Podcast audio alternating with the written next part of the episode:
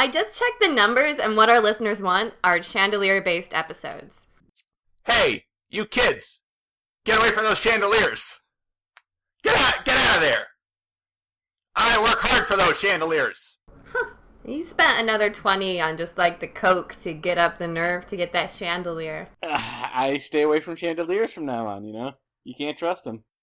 There are some very interesting chandelier facts you don't have a clue about. I want to make sure that I get this right, or the Gruel orphans will yell at me. From their gruel holes. They're so mean.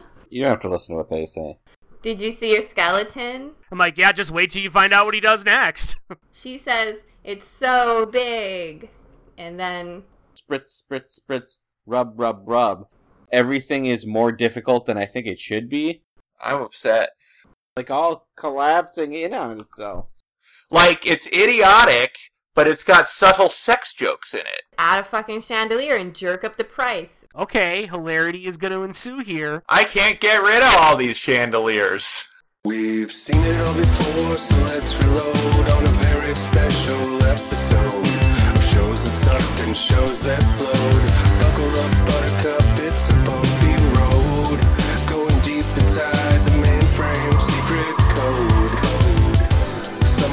shit stinks, some of it's gold. Yeah, it's AVSE featuring the VIPs of SBTV, Austin G and Dr. DB with our AT&C money. Weird TV is their specialty. It might be all four, or just one, two, or three, cause they're old and kinda busy. So go get ready and take a peek. So set your phasers to download a rarity that we have bestowed. Special moments no one would have showed. Open your body holes cause you're gonna get told. Grab yourself a drink and let's unload. In a very special episode.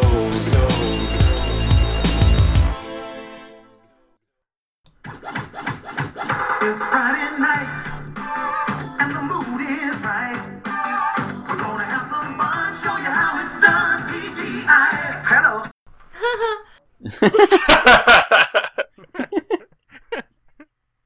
Okay. I feel like that was a good one. Okay, right.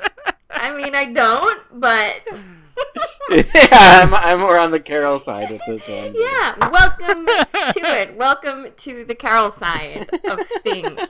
So, I'm gonna defend you now on this thank episode. you. It's they say chivalry isn't dead, but David likes an underdog.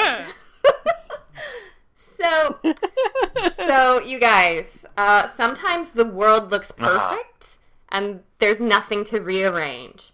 And other times you have to flip a house immediately, rearrange the shit out of it, and try to make a lot of money. But in the meantime, you might not hire licensed contractors, and that could literally kill you to death. What could be more fatal than a chandelier? Something that you hang from the ceiling that is made out of glass shards, perfect for murdering you. Why haven't we all been discussing this the whole time, people? And this episode that deals with this finally, after that silence of my cohorts, that stony silence, we are going to dive deep into the oldest school of TGIF Yeah. with Perfect Strangers, Season 5, Episode 21 This Old House, aka Chandelerium. Um, not as astute a warning about chandeliers as in the War of the Roses. oh, yeah, that's another great Yeah. scene. What? Who is it on the lyric? Michael Kath- Douglas, And, and, and Ca- Kathleen Turner, Kathleen yeah. I love Well, her. well, when I think of chandeliers falling, I think of Clue all the time. Right? Yeah. I just can't take any more scares. It happens twice. Yeah. I also think of Phantom, Phantom of the Right. Opera. Oh yeah. You would, Austin nerd. So this is a reoccurring theme that movies, television, and theater have tried to warn us about. But guys- have we been hardy enough to heed this advice? Did we just put a series together? Our next six episodes. Phantom of the Opera. That'll be a hoot. I just checked the numbers, and what our listeners want are chandelier-based It's episodes. true. We've been uh, the crack research team has been doing some analytics, And all the feedback, all the hashtags say chandeliers. And we're gonna watch Friends next because it has Chandelier Bing. Oh, God. exactly. Boo. Right? So- Boomy. I love it. so- It's delicious. Bravo. Bravo. It's bravo to a woman. So I went to I went to a professional stage production of Phantom of the Opera once long ago, and like literally the first, it was delayed for about a half hour. Like it started with the music, and then like you saw the chandelier at the at the top of the stage, and then the music kept playing, and we kept looking at the chandelier, and then suddenly the music went off. Then the lights came back on, and then they came over the loudspeaker we're like, uh, we're going to have a bit of delay. And so then apparently the chandelier got stuck. And so finally, like after a half hour, they f- they fixed the mechanical problem, started the the musical up again, and then you know you look at the chandelier and they bring it down, and then they have like a five minute scene, and then the chandelier goes back up again, and you're like, I don't know if that was worth all Shit, that. David, but, uh, how did you yeah. handle that r- terrifying real world situation? I stay away from chandeliers from now on. You know, you can't trust them. See? I feel like a chandelier effect in a play is a lot less uh, affecting when they have to stop the play for half an hour to get it to work. exactly. Maybe it's more scary though. Like, oh, maybe they really don't know what they're doing, and the chandelier's really gonna fall on us. Yeah, exactly. Now you're worried though. You know, once the special effect.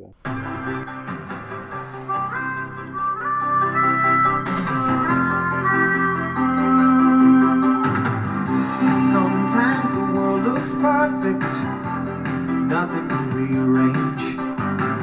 Sometimes you just get a feeling like you need some kind of change. So, in case you didn't know what you were listening to, this is a very special episode. And tonight we are doing Perfect Strangers. I am your host this evening, Carolyn Main, and uh, not with me, as as per is nowadays.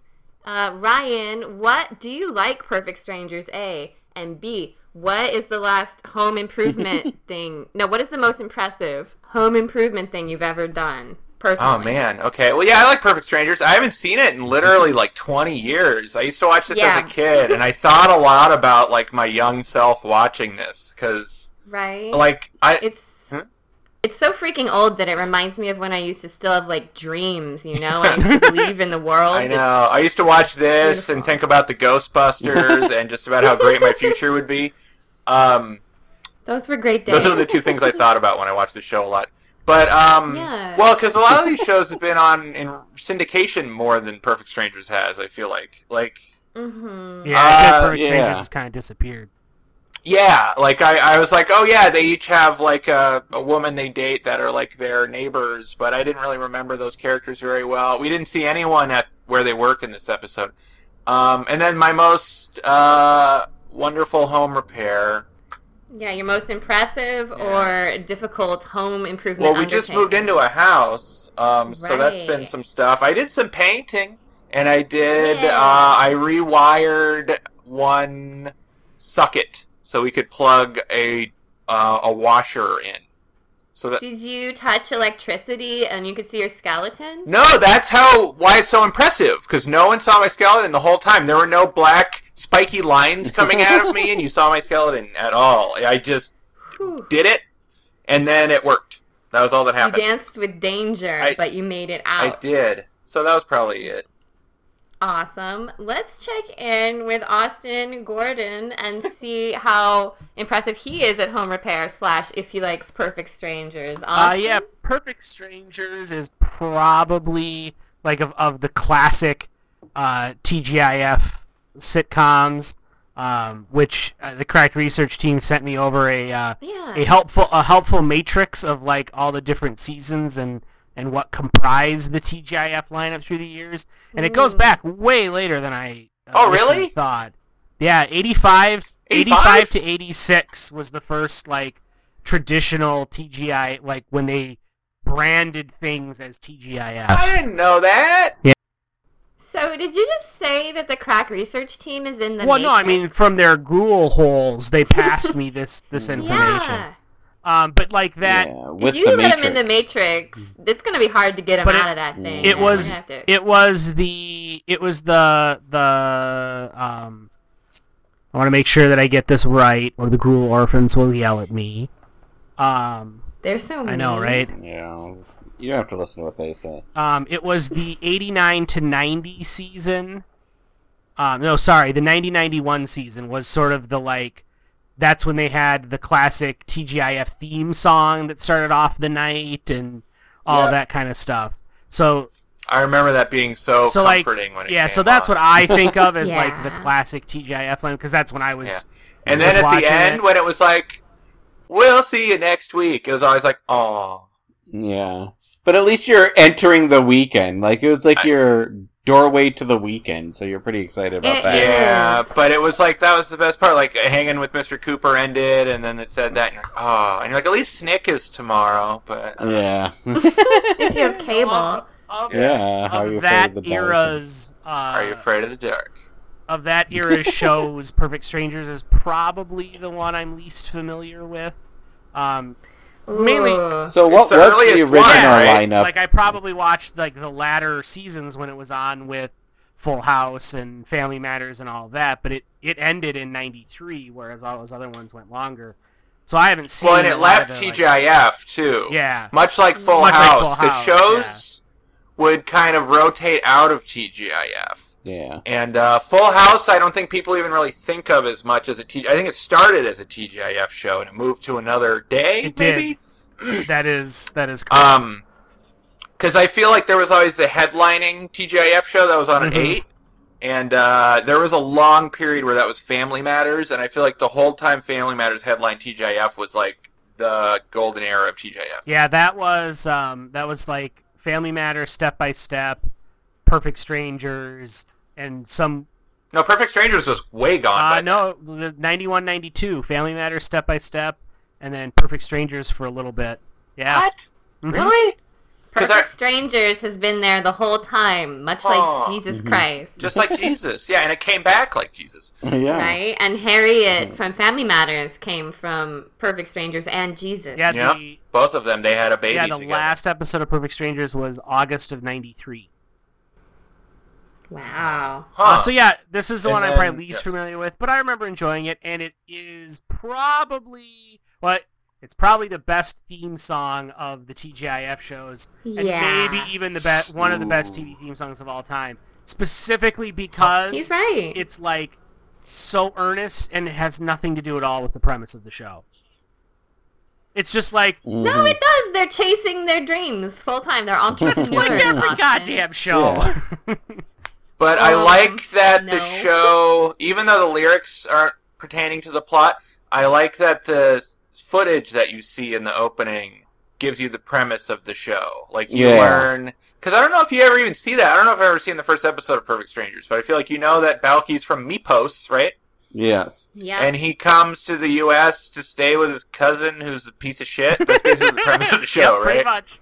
Cousin Larry Appleton. Hilarity Yeah. Larry Appleton. So good. So basically, the opening is fine as long as you're not blind. Is what? you're Right? saying. Yeah, yeah. Uh, Austin, what's the most ambitious DIY home Oh, repair yeah. you've Oh undertaken? god, I don't know. Nothing exciting because I suck at at DIY home repair stuff. I outsource it to like. The first step is admitting Yeah, that. no. It's Yeah. okay. Good for you, Austin. No, I outsource great. it to my father-in-law and brother-in-law who are much better at that stuff. Like, no, I joke that like even even simple tasks take me like three times as long as them. Like, I don't know what it is if it's just like experience or proper tools or what. But I'm like, oh, I have this drill and I'm gonna like screw this thing together, and oh, it's now I need to charge the drill. Oh, I need a di- different drill bit. oh, now I have the right drill bit, but it ah. broke. Now I need to get this drill bit. Okay, now I screwed the thing in, but now this screw's head is stripped, so I got to go get this different screw. And it's like all I'm trying to do is screw something together, and I feel like it would have taken them ten minutes, and it took me an hour and a half. So, Austin, I never knew that you were not handy. See? We're learning about Yeah, each no, other. I'm really not. Huh. I'm a little bit better glad- with electrical stuff because I did some of that in high school and college with theater lighting Hmm. and whatnot. But at the same, Did you see your skeleton? I did not see my skeleton. Okay. But I'm also I'm also reluctant to do electrical stuff around the house because while I know a little bit about it, when I was to like wire something up in the theater, it wasn't going to burn my house down if I screwed it up. Just the school down and all the kids inside. No, just like short out Just the light. theater. Just just a bunch of kids. Yeah.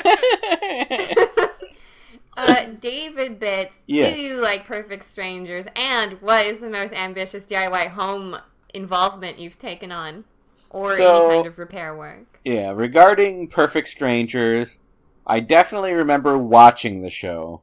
I remember very little about the show. Like, I just remember I'd sit down and watch it, and there's Balki. And I think when I watched it, it felt a little too adult for me. And not in a, like, sexy way, but just in a, they're talking about things I can't relate to way. And, Like the mortgages? Yeah. When Yeah. you're a kid, you weren't into flipping houses. yeah, exactly. I, I was like, uh, what is that? You know, I'd be like, is one hundred fifty thousand a lot of money? I don't know. Like, it's more than I Dude, have. that That's house is one hundred fifty thousand dollars. I couldn't. Oh man. All right. Anyway. this economy. we'll get there. Da- we'll get David, I feel like this show suffers a bit from uh, your Charles in Charge syndrome, where like Yeah. I just Which like- syndrome is that? I don't know where the plots of the episodes come from. Like on the surface, I'm like, oh, I get Yeah. the premise of the show. It's this like uptight Chicago guy and his wacky cousin from a comically outdated Eastern European country comes and lives with him. That's the pilot. What I don't know what they do after that to like generate Yeah, story that doesn't ideas. lends itself to plot. Yeah. You guys, I got this covered, as I remember. Well, this is every episode. This episode is every episode. Larry's like, "Hey, Balki, I figured out a way to get rich," and then Balki's like, "No, cousin," and then he he makes him do it, and then it fucks up. That's every episode of the show. And then they have these two ladies down the hall, and they ended up marrying him, and then later they all live in a house, and they get pregnant, and then the show gets canceled. But and that's it, dude. Whole series. That's it. So, but I mean, I assume I think this gets later because I remember the ladies. I don't remember the marriage, but I'm assuming if I rewatch this, these ladies would suffer for the fact that they're with these goobers, and you're like, Probably, yeah. you know, and like when you da- if they dated for a while, you're like, okay, they're trying to make it work, but then at a certain time, it's like you're still with these guys. They're obviously losers. Like this is starting to reflect Wow. poorly on you now. That's TV. I think they have cool jobs. What do they work at? A newspaper or something? I I don't got no um, idea. they work at house flipping and vase polishing. No, but this is one of those episodes where they just inexplicably don't go to work for several weeks or they do something else, but they like have a job on the show that they go to. Like one of the main sets of the show is their job. Well, this episode is hilarious because it's taking place late in the show's run. So they are groping for ideas Yep. and grasping at any chandelier. David, what's the Yeah. most ambitious house improvement it's- you've undertaken? Well, I was just gonna say when I think of Perfect Strangers, for I just remember one joke, and it just kind of illustrates as a kid I didn't get it, and it was uh, I think it was one of the ladies, one of their girlfriends said like, "Oh, you don't think this place is haunted, do you? Do you think the oven just cleans itself?" And as a kid, I didn't get that joke, and as an adult, I get I understand the idea of self cleaning ovens, but I still don't get the joke. I'm like. But you still need human intervention to literally clean the oven, though. So if it's just cleaning itself on its own, that's still pretty miraculous. But uh, uh, so that's that's where I come from. Uh, on to the my best home improvement. I am less handy than Austin. He can Oh, actually, boy. yeah, I know. I'm the least handy person I know What? And I- oh no. And I get the easy, most easily frustrated at any work like that. And it mainly stems from everything is more difficult than I think it should be. Hmm. And then I just get annoyed that it's not going smoother. Like, I I'd say famously, but obviously, I even had to just change the light bulbs outside my uh, townhouse once, and that ended up becoming a three day project where I had to get two buddies involved. Mostly Oh, because shit. Be, the screws were so weathered and stripped that they wouldn't come out, Oh. and then the whole thing became a disaster. But prob Ah. yeah, it's about as bad as the chandelier, except it's freaking changing a light bulb, which should be one of the most easy things to do. Uh, I feel like there's a joke someone makes about changing. yeah, light exactly, and apparently it took like three people for me to do it. Uh, How many podcasters does it take to screw in a light bulb? They're boyfriends. Yeah. Uh, Lauren remembers that for different reasons, but that's an inside joke. Uh, so my my most my my most impressive home improvement is not very impressive, but it's probably when I had to change the water sprayer on my sink, and I managed to do that, which became Did more. you soak yourself? Uh, yeah, a lot of water got sprayed everywhere. It all became. Did you see your skeleton? Uh, no skeleton. I just got to see through like my clothes, I guess. So. oh, okay, that's a small thrill. Carol, Carol, has anyone ever seen your skeleton from Home Repairs? no. Damn it! I thought we were really building up to that. No, I mean I've had an X-ray. No, I've um. So uh, my name is Carolyn. I'm part of this podcast. Um, I am also very familiar with Perfect Strangers from the reaches of nostalgia. It seems like the beginning of my pop culture worldview when you hear that harmonica kick up, right? Uh-huh. And then I've stayed there ever since. When's the last time you watched it? Was it recently? oh no, God no! I mean, I watch the theme song like once or twice a year. Uh huh. That's fair. And like a clip, you know, I like to check in with the dance of joy. You know, if you remember from Saved by the Bell reviewed, I will sing most of the theme song with little to no provocation because I keep that with me because it's a it's a banging theme. Austin's right. Yeah. It was on our CD. Yeah, is it? Yeah, sick. And thanks for finally getting that out. That's badass. I mean it. Doing anything's hard. More hard than it should be. Yep, everything. So I'm not even too much more handier than all y'all even because as a lady person with with a boyfriend who will do the stuff, I barely have to do the stuff, right? Like I'll and he's good at the I'll stuff assist. too, right? Yeah, better than most. He will like change oil really fast or something. He's always I don't even know what he's doing, but he's always doing shit. the most fucked up thing he had to do in this house, uh, like two years ago, was change the pipes under the house. Our pipes were shit, so we had to Oh, yeah. dig into the house and under the laundry machine and fix the pipes and scurry under the building. And he got spiders in his hair, and he was stuck. I remember that. And I just was upstairs. Uh, and me, I've just painted a wall. Except for one time, I took a fly out of the rice cooker. He was on the front of it under the sticker, and I did that. No, I don't know if that's good. home repairs. It's me. It was, I repaired the home. Yeah. Did did like the spider's nest in his hair, and like does he just have a family that lives there now? So, so that must have been good. Answer the question, Carol. Yeah. What was it? Oh, I I asked. Does he ha- did the spider's nest in his hair? Now does he have like a family of them living there now? No. so he like had to refrain from like the feeling of bashing his head into the cement. You know, it was like a Yeah. claustrophobic, which I can't do. Mhm. It's claustrophobia, and so he had to like refrain from bashing his head. And since then, he's been spider free. But the other day, I saw like three spiders nearby each other. So it's not like the house is spider free. It's just that his person is largely spider free, Well, that's nice. right? Mm-hmm. Hi, you little clits and dicks. Sorry, that was weird. This is Joanne Schinderly reminding you to control yourself every Sunday, 9 p.m. at Alberta Street Pub. But if you can't make it, listen to our recorded live episodes happening on the River City Podcast Federation. We're so excited to be a part of. So many funny comics grace the stage. We got Caitlin Weierhauser, Sean Jordan, Guy Branum, Hal Sparks stopped in once, Baron Vaughn, Sarah Schaefer, and local favorites like Adam Pasi and so many up and comer comics.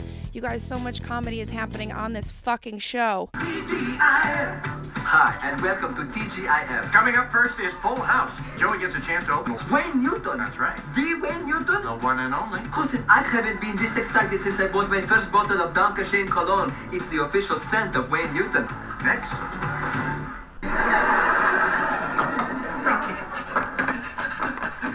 All our dreams are about to come true. Suzanne Somers is coming back to prime time? No, no, Becky, that's your dream. Now, I have a plan. Oh, God. A plan that is going to make us both rich beyond our wildest dreams.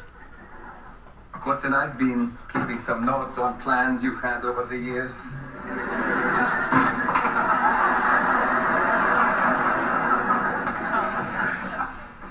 Seven of your plans have cost me money.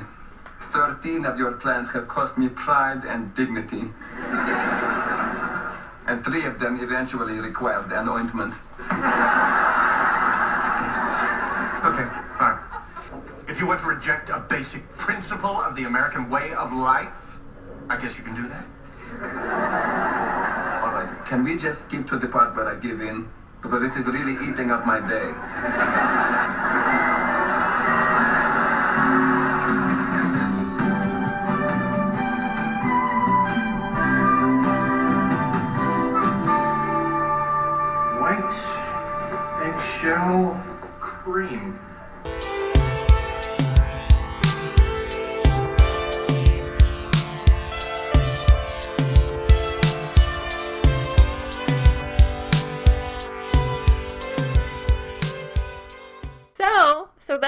That's the danger of home repair, and this is a little bit about Perfect Strangers. It's all the way, way back. And we open on the bachelor pad, where they live together, cousin Larry Appleton, who looks like a Cabbage Patch Doll's dad, Yes, right? He does. Yes, he oh totally my god! does. I never thought of that before. right? He to- yes, he absolutely Damn, is. you just you just blew my mind. Right? I had a Cabbage Patch Doll that looked like cousin Larry. It was Eugene. He looked just goddamn like him. So, He he has a very punchable face, doesn't he? you want to punch the Cabbage Patch Kids, David? Larry, I want to punch Larry. He feels like well actually became like anthropomorphic and came to life. like, like how many times do you think he says well actually in his in a day? You know. Frankly, I can't believe that Balki is still putting up with it. I, I gotta what- say, I hadn't seen this show in a long time, and then I got about five minutes into this episode, and I was like, "Oh yeah, it's the performances." Right. Because this show is all about those two guys just Ye- being those characters, just Oh, uh, yeah. performing those personalities and the way they play off each other. Right? I think Cousin Larry has gone on to do a lot of Broadway, and you Oh, really? will recognize Bronson Pichnu. Am I saying that right? Pinchot. Bronson Pinchot Pinchot. in- Yeah. Freaking everything. Yeah, Austin, have you checked with the Muppets and the Matrix? Can you? Well, he was on the Surreal Life, and he was a real creep on that. right. Was what he? did he But- do? He just So was was handsy Dick. with everybody Oh, and weird.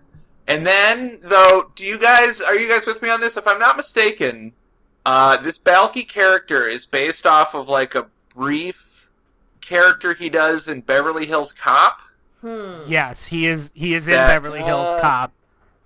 And he's like a sort of a foreign guy, and it's not a big character, but he does it, and that's basically exactly what Balki is. Yeah, he's Serge in uh, in Yeah. Beverly Hills Oh, Cop. yeah, I forget about that, but that is true. Did you? I think this is one of those things where a bit in a movie, like I don't know if it inspired it or if they saw him do it and were like, "Oh, do that for this" or what. But yeah, they didn't have was- too many ideas in the day. Did No. you also know that he was on uh, 24 episodes of Step by Step? No, who did Yeah, he that date? sounds familiar. Oh, Uh, wasn't he like a flamboyant hairdresser or yes, something? Jean-Luc Rip Rieupeyroux. Yeah. Rieupeyroux. I don't know. I don't know oh, French. shit, yeah. I didn't realize he was on it so yeah, much. in 90, 24 episodes. I think it was like the second to last season of. Uh, yeah, I can see him being like a late addition to the show. Like, let's get yet another washed-up Mhm. sitcom actor on the show. Right. Was he like Suzanne Somers' boss? Yeah, I think or the idea was that like he owned a beauty parlor that she went to work at, and Patrick Duffy was threatened by his like raging French hormones or something like that. Oh, okay. Yeah. I vaguely, Because he would always hairstyle with a boner. yeah. Yeah. They even mentioned Suzanne Somers in this episode. They it's like did. all Oh yeah, collab- he's when when Larry comes in, and he's like, I'm you know super excited, and Balki's like, because Suzanne Somers is coming back to primetime. Uh, Oh my God, Austin, that's not how Balki sounds I at know. all. It's terrible. Are we gonna have to send Austin to Balki camp? Um, yeah, you sounded like like Ren from Ren and Stimpy You're right. or That something. did kind of sound like Ren. Wait, say something else Balki says. Um, you just shamed him out of it. He can't. Oh, I know. I should have held on to that. I should have been more discreet. um, but I'm pretty sure that line was written with the knowledge of Step by Step. You know, Yeah. I don't, I don't think it so. That was yet. a twinkle in an eye. Well, this- Yeah. was destined that she would come back. This back. aired in March third on March 30th of 1990, Okay. and Step by Step premiered in September of 91. Yeah. Hey, so you it's know so it's you know right what? on that line of being far enough out that it could be a coincidence, but close enough that I'm not willing to just be like, yeah, it was a total coincidence. And you guys said this wasn't special. One thing I definitely believe is that Suzanne Somers had some professional connection to people that are professional. Because these are Miller, Miller Boyett Yeah. shows, right? hmm Yeah. So I wouldn't be surprised if she was like developing a contract with them Right, or that's on their that's kind roster of what or I'm whatever. thinking is that like the Miller Boyett Yeah. guys were like, yeah, we're working on something with Suzanne Somers, so we'll throw in a joke about her. Yeah. So basically, Balki just hangs out polishing vases until cousin He's Larry polishing a bursts in sheep, on him. right? Is that like a stuffed sheep? Oh, I it was kind of blurry. Is that what was I going think on? I thought it was a stuffed animal, yeah, so like I was it's like a stuffed sheep, and he's like, if you're going to go behind the stove and get dirty, I will have to clean you. Oh, my oh. God. I missed this whole scene. Wow. Let's just have Austin read a transcript of Balki's lines, and that, that's the end of the whole thing. That's all. I don't have anything to add to what he's doing. now I can't even try a Balki impersonation. No, 'cause now dude. I can only think of Austin's. I know. I'm just gonna try to do what he's doing now. Yeah, accents are hard enough, and then when something throws you off, it's just impossible. Like Yeah. if you watch them try to do the New Orleans accent in Zandalee, Nick I- Cage I is have- the only one who can Austin's do it. throwing out like a poor man's Yakov Smirnoff. Oh. Yeah, he oh. is doing it. Yeah. Shout out Yakov. Yeah, I think they stole Yakov's Yeah, a little bit bit. here. Yeah. It's it's it's adequate. It's perfectly adequate. It's adequate. So yeah, so Balki is just sitting there polishing a sheep. I guess he has a sheep. Maybe he makes love to it. Maybe that's what Yeah. they used to do in Mypos. Sure. Carol, Carol, Yeah. there's no maybe about it. Okay. Have you ever fucked a sheep so hard it hid behind the oven from you? Have I? That's called a Tuesday night. Thank God it's Tuesday. Exactly. TGIT. And then Larry comes in all coked up with some kind of crazy pyramid scheme. he really is kind of coked up. Apparently, seminars are his thing, right? That's or maybe it's just this episode. This is what his thing is, but I don't Yeah, know. Balki, he's like, I have a plan, and Balki whips out this like comically oversized book saying, "I've kept track of your plans, and they never turn out well." And then he reads off like three. No, he's like, ten of them sucked, five of them sucked in this way, and three of them made me bend over backwards and take it up the butt. That's an awfully thick book for like three numbers. All right, Austin. Do I have to explain this to you? What? Well, appa- so obviously the first page is the summary page, and then the rest of the book is going into in-depth detail about every plan, what the setup was, and how it ended, and then it talks about how much love they made that Oh, night, Okay. and that'll fill up the Well, and there's like a hypothesis and a conclusion to each one. But yeah, guys, exactly. also, it's just a transcript of the last. Like this is like the 60th episode or something of Perfect Strangers. I buy this. It's like by this point, Well, that- they're, they're playing on that. There's been so many schemes that Larry. I told you every episode this That, well, that was This is what the third season. So it's like the whole way Fifth. they This treat is the this. So fifth even though season. Balki's like, all right, but yeah, okay, yeah, Balki's like, let's just fucking skip to the part where I just do it. they even like they just spare us seeing it. You know, I am, what's interesting to me going into like obviously I know the premise but just not really remembering how they show like individual episodes. I would have expected Balki to be the one that comes up with the zany schemes, Yeah. and then No. Larry gets dragged into it. A lot of times, what's happening is that Balki has some old world custom or thing he makes or something, and then Yeah. Larry will be like, "Oh, we can get rich off this." That's a lot of them. Yeah, but Balki's not a schemer. He's not a capitalist because Larry's his American capitalist cousin. Yeah. Balki's just simple from the old world.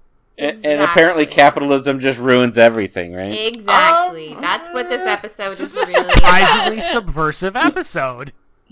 Yeah, this episode is totally about the foils of capitalism. Well, and just greed, like, and being Yeah. stupid. So yeah, Appleton's got this whole thing, which is dare to make a fortune, and that's the thing, and it's teaching him how to flip houses. And uh, Balki pulls up all the old scripts, like Ryan said, and says we Yeah. should do this. But then a second later, he's like, "Okay, we'll do it." So, uh, so Larry explained, like, Larry explained the plan based on this seminar that he went to, and I get that the general premise is buy a house, fix it up, flip it for a profit, and then like keep doing that until you make a lot of money. Rips off to Balki like all that he's like, we're gonna buy it on this and then like that, and then do this and that, and then we'll be have all this money. I, I didn't follow everything that he was going through either. So does that make me the Balki of the situation? yes. Okay. I I think you're supposed to relate to Balki more than Larry on Okay. this one. Okay. I get it though. Do you want me to explain the scheme Yes. to you? Yes. You Yeah. really do? Okay, you buy a shitty, uh, kind of a beat up Uh-huh. house, and then you, you get a loan, and you buy it, and then you fix it up real fast. You get a 30 day loan, which is kind of foolish. Um, and you fix it up real fast, and then you sell it for way more than you bought it for. And like your labor and cost of the house combined is less than what you can sell a nice house Yeah, no, I for. get. I And yeah, but so- how do you do it with no money yeah, down? he, though? he went through this whole, Because he got us, he got a loan. He got a 30 day loan. And you don't need money down on a thirty-day loan. not your own money because you get this money and you're like okay in 30 days i'll pay you back and then he bought a house with it and then um so he's like flipping a house and he's flipping this money Okay. too Ryan, it's like are you a baby boomer? But why would No, someone but give I've him been- a hundred and forty thousand dollar loan that he wouldn't be able to pay back? Because it's a fucking ski i don't know why it's why the housing market crashed you know Well, that's- like everyone's corrupt That's what I'm wondering. Like, is this shit. a, is this a le- Yeah. Everything, everyone's corrupt is good enough. That well? That's what I'm wondering. Like, was this a legit thing that you that someone could do? Because the whole idea of like a 30-day loan Well- in excess of hundred and fifty thousand dollars seems like yeah not legitimate. And he talked about like get Well- making a deal with well, the uh, seller so that you don't have to pay the down payment. And I just wasn't following it all. Yeah, I I, mean, don't I- know. yeah. I do know that like I've seen late night infomercials that talk about zany get rich schemes that seem to involve no money down, no money out of your Yeah. pocket. and free And but at the same time, I don't know how realistic they are. Is it just to get you to shell out the fifty dollars to buy some book, and that's the real get rich Right. Well, scheme? there was a whole But- industry based on if you were uh, if you had capital you could loan money to people who would buy things they couldn't afford like houses or timeshares Mhm. and then they would either miraculously pay you back the money which probably wouldn't happen or they would get locked into a completely fucked Yeah, like- situation where they owed you all this money at huge interest so they were paying you forever and Oh yeah, uh, that happens. that would go towards your credit as a business. So even if you didn't have the the liquid money, you would have these huge Mhm. lines of credit because you'd be like, I own 180 million dollars in debt. So yeah, you'll just loan some asshole 140 thousand dollars, and if he can flip the house, then good for him. And if he can't, then you got him by the balls forever, which is what happens to Larry, Yeah. guys. Uh, He's grabbed by his balls have been grabbed for the rest of his life. Yeah, the invisible hand job of capitalism. Yeah. true. It's a rough hand. It's a calloused hand that gives you the hand job. Yep. So, Well, you need some friction though. so this is how the boomers ruined the real estate market. One of the one of the times. It's one of the ways. Yeah, exactly. one of They're- the times. Yeah. It's the only thing they'll ever ruin. Right? Phew. I mean, they're running out of things. They can only ruin the world, and then they're out of shit. So. Hey, ho, hey, ho, hey, hey, oh, oh, we're the Cranival Guys, and we're here to say we got a podcast. Yay, yay, yay! Yeah. And if you made it through whatever the fuck that just was, please check out the rest of what we do at rivercitypodcastfederation.com. Be prepared. It's about 45 minutes of that. Yep. Yep. Anyway, rivercitypodcastfederation.com. Enjoy the show you're listening to. I'm We're sure called it's Cranival. Probably better than ours. Carnival. Carnival. Carnival. Cranival. Carnival. Cannibal. Can- cannibal? Alright, ready? Yeah. Oh, Yeah, it's big. tell me something I do know. Cream, cream, C R E A M. Oh, cream. I feel like an idiot. The only difference is the other house has fancy chandelier in the entry.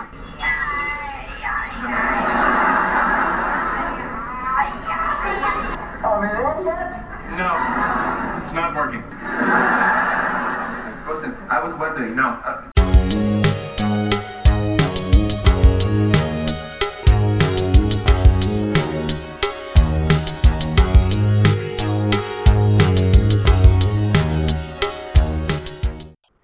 So then, boom, we go to a nicer house than any of us will ever own. Yeah, that was a pretty nice house. Well, we don't know what the upstairs look like. What if those stairs just fell off into an endless void? And that's where sitcom characters go Well, to this die. house might not have any appliances. It might not have a a refrigerator or a toilet, or I you know, know. Yeah. we just don't know. So we don't know where this. So this takes place in Chicago, and we don't know where this house is in relation to Chicago. But man, Yeah. Hundred forty thousand is what he paid for it, and it's a no, he nice bought house. it for like 120, dude. No, he Yeah, bought don't it. know. I want to say he Look at how much we're invested in this. Yeah. like he got the loan for 140,000. for so I assume that's what he paid for. it. Yeah, He spent another 20 on just like the coke to get up the nerve to get that chandelier. I would assume.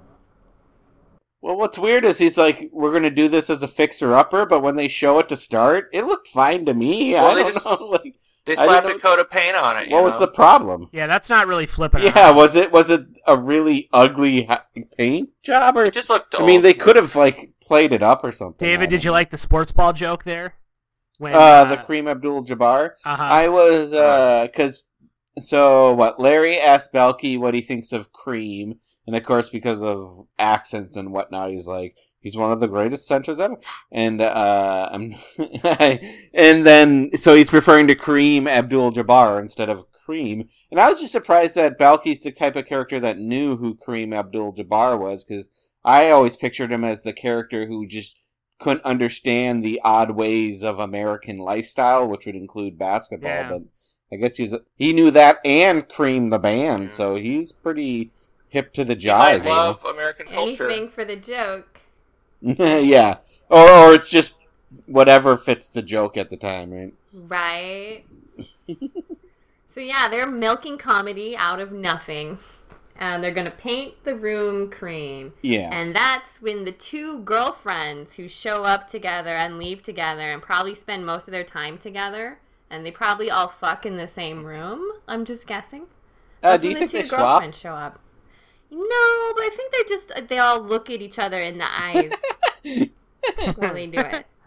Do you think like Balki and Larry stare at each other when it's happening, kind of wishing it was them? I mean, they try to act, yeah, they try to act like they're gonna look at the women, but they just end up staring at each other with the open bed rule. just can't Uh, stay away. Uh, yeah. So the ladies arrive, and um, the smarter, the the bimbo-ier one, Yeah. I believe her name is That's Mary Balki's Ann. lady, right? Yeah, Mhm. she says it's so big. yeah. And then, right? I heard, I read an account of somebody who watched this particular episode taping in the studio audience. And they said that the actors had her repeat that line several times because it made Bronson Pinchot feel good. Yeah. Was uh, they're they're what are they roommates? These two gir- these two I think women? Is that- so. And I Is that the believe that they're Yeah. stewardesses. Yeah. Uh, flight attendants. Oh yeah, sorry. uh, sorry. Jesus, Ryan. They're check called privilege. stewardesses of when this show was on. I'm just describe You're it. right. Ryan, many many sides, many sides, Ryan, many sides. Yeah, there's Oh, both no, sides. No. no. No. Flight attendants, stewardesses. Who's to say which was right, which was wrong? Things have many Uh-uh, sides. No. Austin's getting political again. Oh.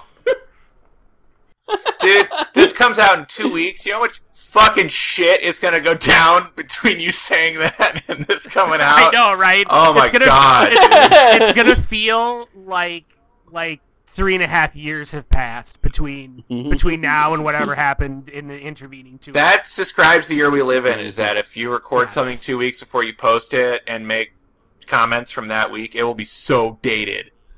Are you kidding? I I watched Yeah. last week tonight with John Oliver from Sunday tonight before we recorded. Mm-hmm. That's like two days ago. It was already dated. Like Yeah. it was like already Yeah, like yeah. I'm like yeah, just wait till you find out what he does next. Holy shit. Anyway, I'm. s- It's fun. Yeah, sorry, tangent. At least tangent. you guys got that good blowjob to make up for the presidency. I'm upset. So, uh, then what? Ha- oh yeah, they did this um that classic ladder bit. Oh yeah. Yeah. I'm telling you, Where they're like Yeah. swinging and So the ladies, the smart one is like uh, apprehensive that cousin Larry Appleton is pretty for sure, and he's gonna do his own DIY repair on this thing. But then, yeah, Well, and this is where this is where I get conflicted because I feel like you can only do so much do-it-yourself stuff before, like, ultimately you have to get like city inspectors to sign off on the work, and you have to have like, con- you know, uh, certified electricians doing certain things and stuff like that. But on the other hand, like we've said, this house doesn't seem like it's in that that bad a shape, and so if all they're doing is painting it, you don't need any kind of special certification for that. But then at the same time, I'm like, well, if these fuck ups can't paint this house, they probably got bigger problems in their lives. And I just don't even know if painting is the. I don't know. It's like, yeah, you might paint it to a different color, but then maybe somebody like the old color. Like, uh, if all you're going to do is buy a house and then repaint it, that's not really. Well, of course, that's all. yeah. that's not all they do. And of course, you know the. I mean, I mean, maybe if there's like swastikas on there or something, and they're like, we need to David, cover it. David, what if those swastikas were actually a good symbol? um, I'm gonna. what if it was just paintings of 69s and a bunch of condoms and an old mattress that all the teenagers in town would fuck on? Yeah, I'm gonna. exactly. I'm gonna say that it's implied that they like they put some tiles in, and they uh. You think yeah, so? they got like uh some floorboards and they did some stuff. They did, you know, not a ton, but en- enough. Did you guys know that according to the 2015 Census of Fatal Occupational Injuries, CFOI, that in 2015 ladders were the source of 65 out of the 89 fatal injuries involving ladders. Moving ladders. There's a 89 injuries involving ladders in 2015. Fatal injuries, death. wow, Carolyn's gruel orphans are way more efficient than mine. Yeah, no. Right?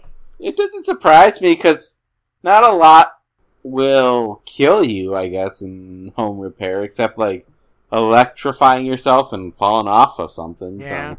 And when the gas pipelines explode. We just had that happen in Portland, and it seemed like it was a home repair thing, but then they figured out it was probably like a making weed dab oh. thing.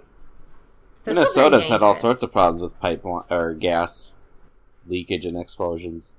I think it's like three problems in the last week, which is kind Oh, of really? odd. Yeah, well, there was the unfortunate explosion at one of the high schools. Although it's summer, so it wasn't as bad as Oh, it right, could have been, right. but still bad, right? And then they had to shut down half our downtown because there was a gas leak because of construction. And then there was another time, like just I don't know. And I have no idea. Like it's like, is this a coincidence anymore? Sorry, I'm getting way Yeah, off watch topic. out. Watch your ass. Guys, are we talking about the ladder bit? Yeah, okay, let's go to this potentially fatal ladder, Ryan. What do you I just about felt like they did a real Laurel and Hardy. You know that their uh, comedy game, their their chemistry, their rhythm, the way they play off each other, Yeah, yeah. masterful. Their physical comedy. Yeah, their physical comedy, which comes up with the Dance of Joy a little When I watched on. them, I was I was lost in it. I didn't even. It was transported. Yeah, because they kept teasing that one of them was going to get hit with the ladder, Yeah. although they the other one wasn't aware of where the ladder was, but kept ducking at the exact right Uh-huh. time, Right as they as they just spun. by happenstance. hmm Real professional Yeah. theatrics. Yep.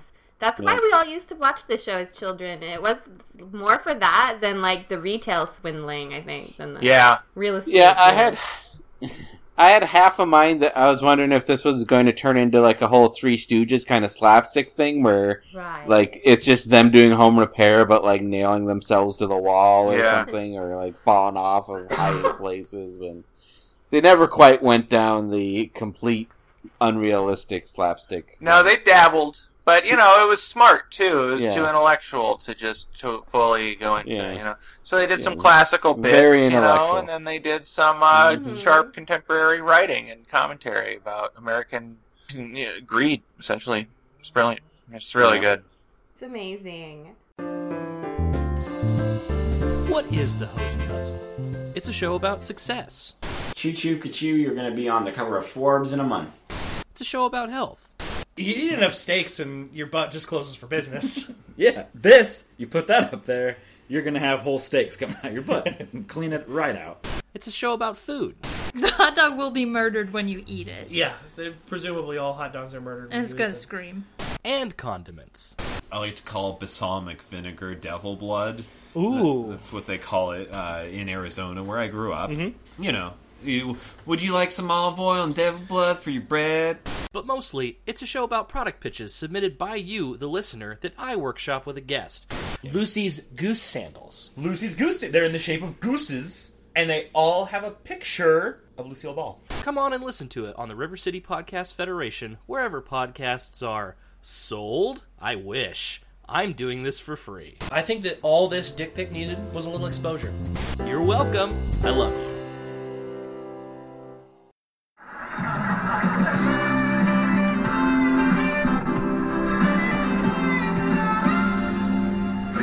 Spritz, rub, rub, rub, and a cappella, tra la la. Gordon, we sold the house! Now we are so happy, we do the dance of joy! Mama told me never to do the dance of joy alone or I will go blind. You just want to make more money. Yes, I want to make more money. That's exactly what we'll do. Bounty, I have a plan. We are going to dare to make an even bigger fortune. And me with no ointment.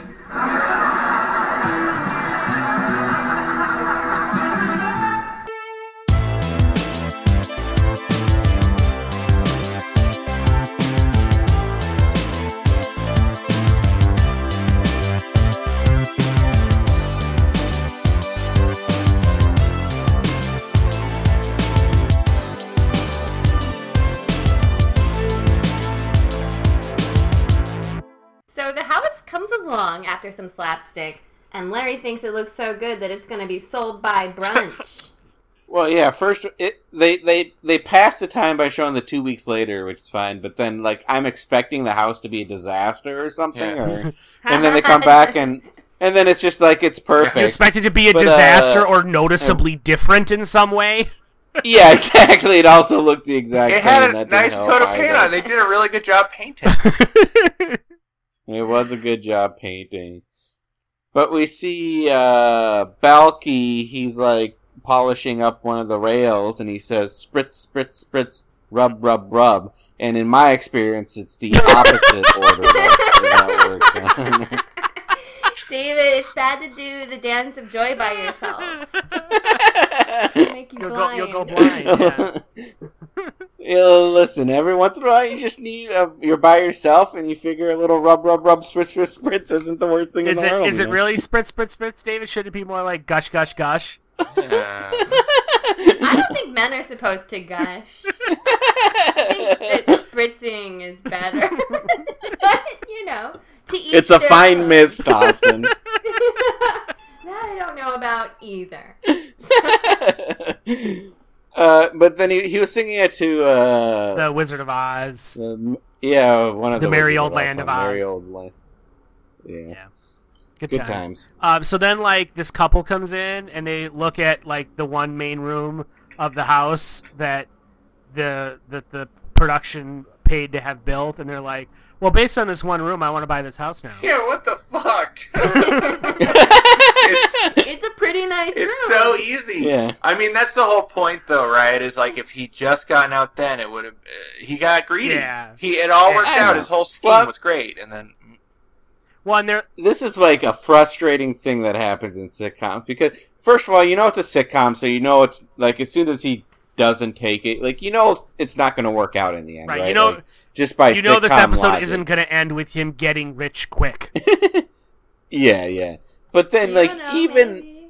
even in the moment, like, if I'm not even trying to, you know, game theory this episode, it's just like, you know, you gotta take the money and run. If if this is happening this easy, this is just a cool whatever ten to fifteen thousand dollars you just made. So just take it and get out of it because there's no reason to try to go for more at this point. Well, right, and I love how the the the husband is like, this this has everything that the other house has except for the chandelier and the new door, and they want thirty thousand less for it. I'm like, really? It has everything the other hou- house has. You know that from looking in this one room. You know it has bathrooms and bedrooms. wait. You know what? It makes sense though. If it's only one hundred fifty thousand dollars, I guess it's just one room. You know.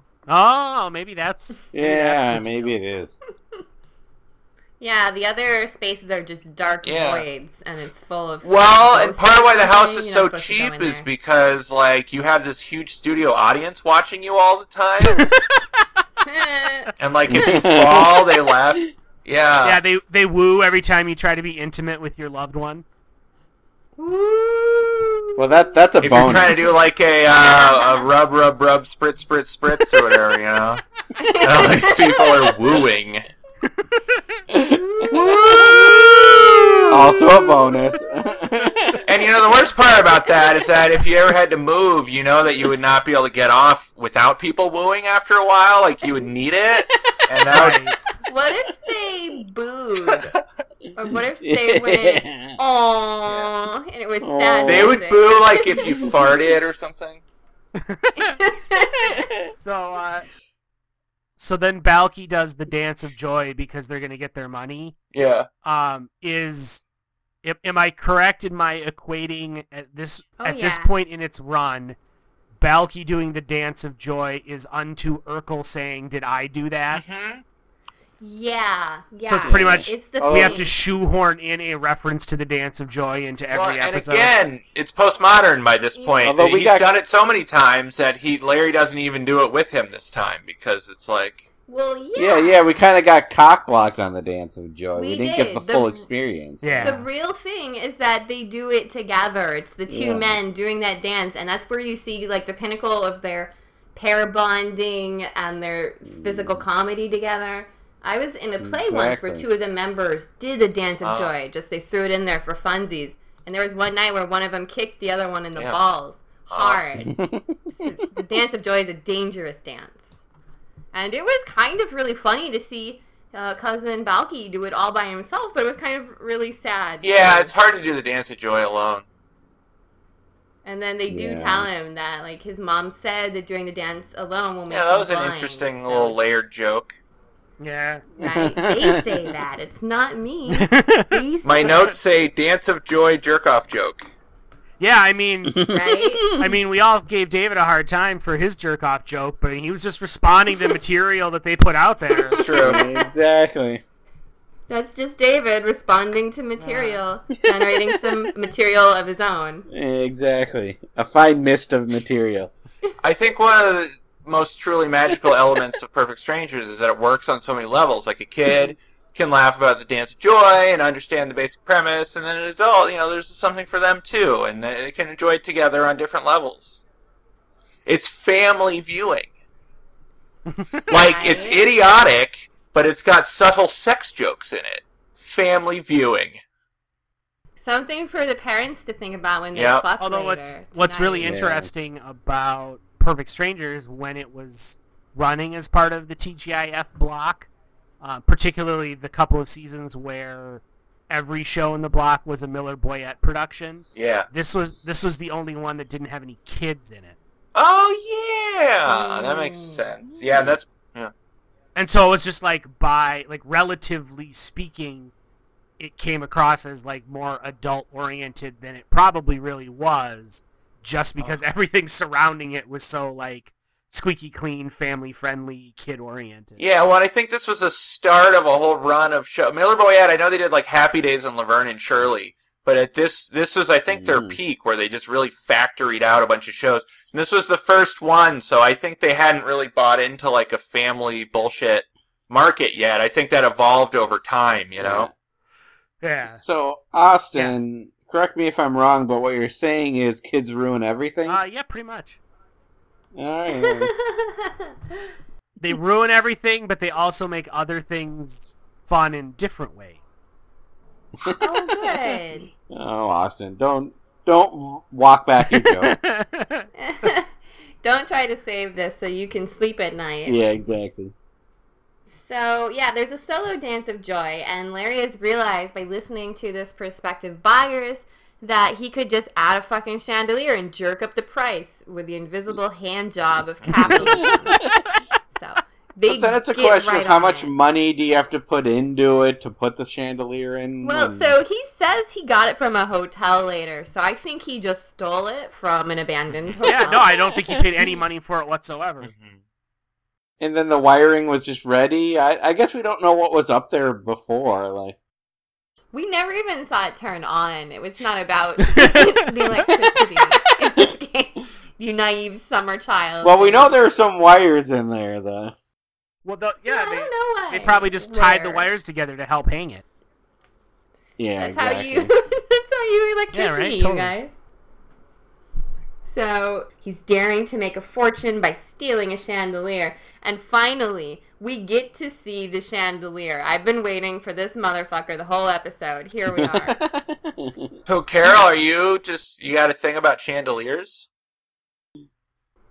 Yeah, so like, I mean, is that is that what makes this episode very special? Because like chandeliers are very special to you. Yeah. Um, I don't own one, but I think chandeliers are very special. In fact, here's five interesting chandelier facts sure to blow your mind. Someone's cribbing a page out of Doctor Bits. Wait, so is this where we call you out that this is not a special episode at all? this is from Chandelier Shack. Co.uk blog Really? slash seven. oh God! I read them every week. There are some very interesting chandelier facts you don't have a clue about. Do you think you could guess what No. they are? We're all No, I really, I could not. I could not guess at that all. there's one in Qatar, a chandelier that has an unbelievable 165,000 LED lights, enough to light up a small football stadium.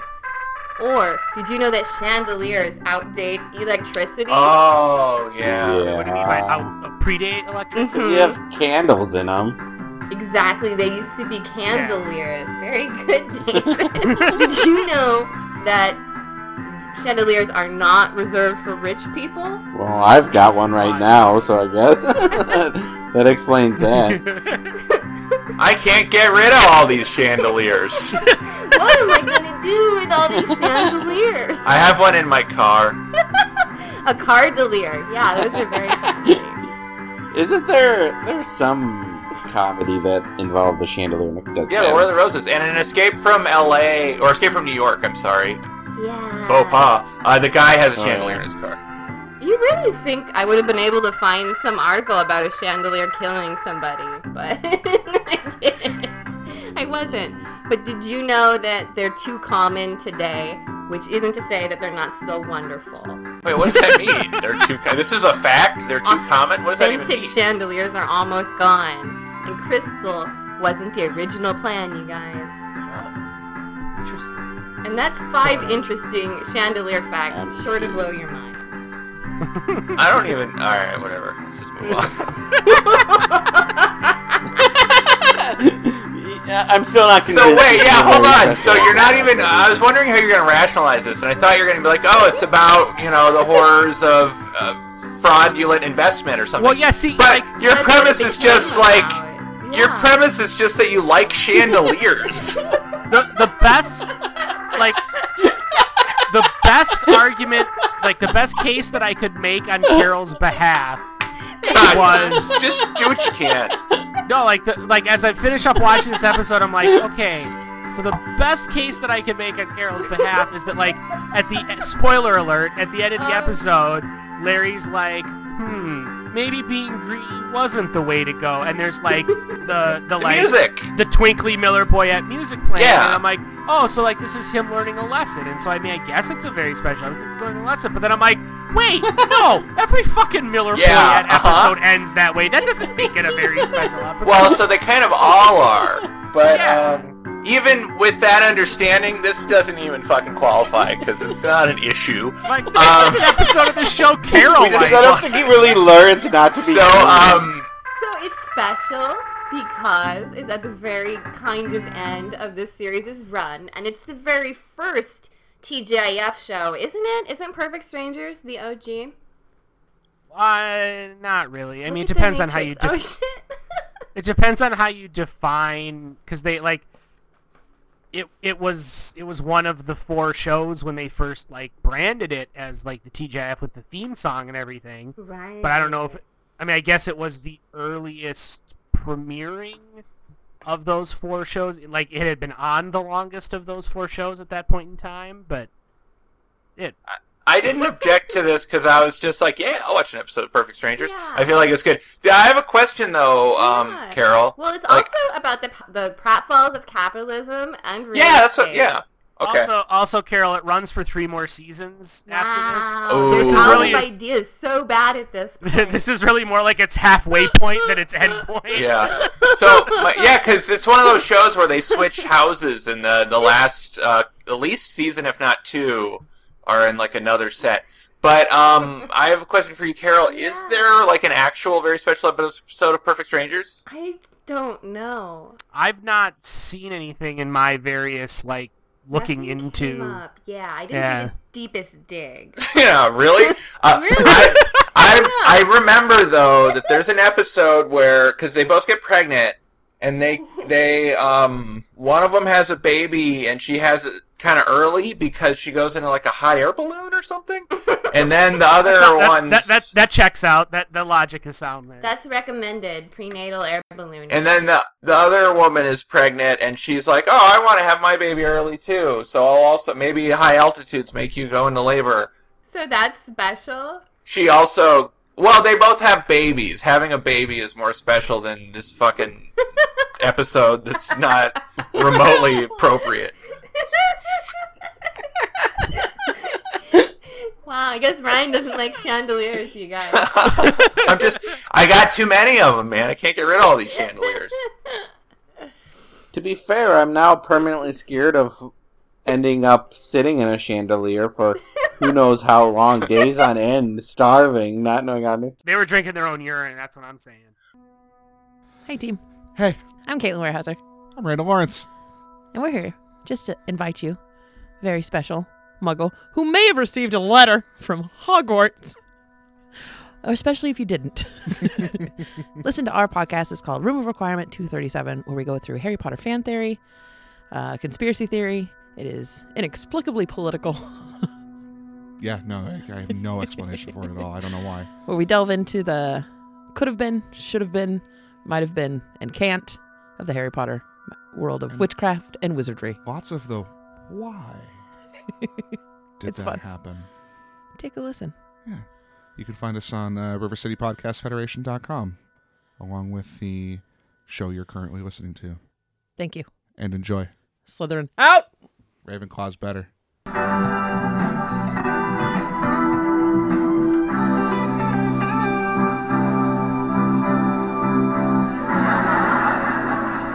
Well, crossing within the home stretch.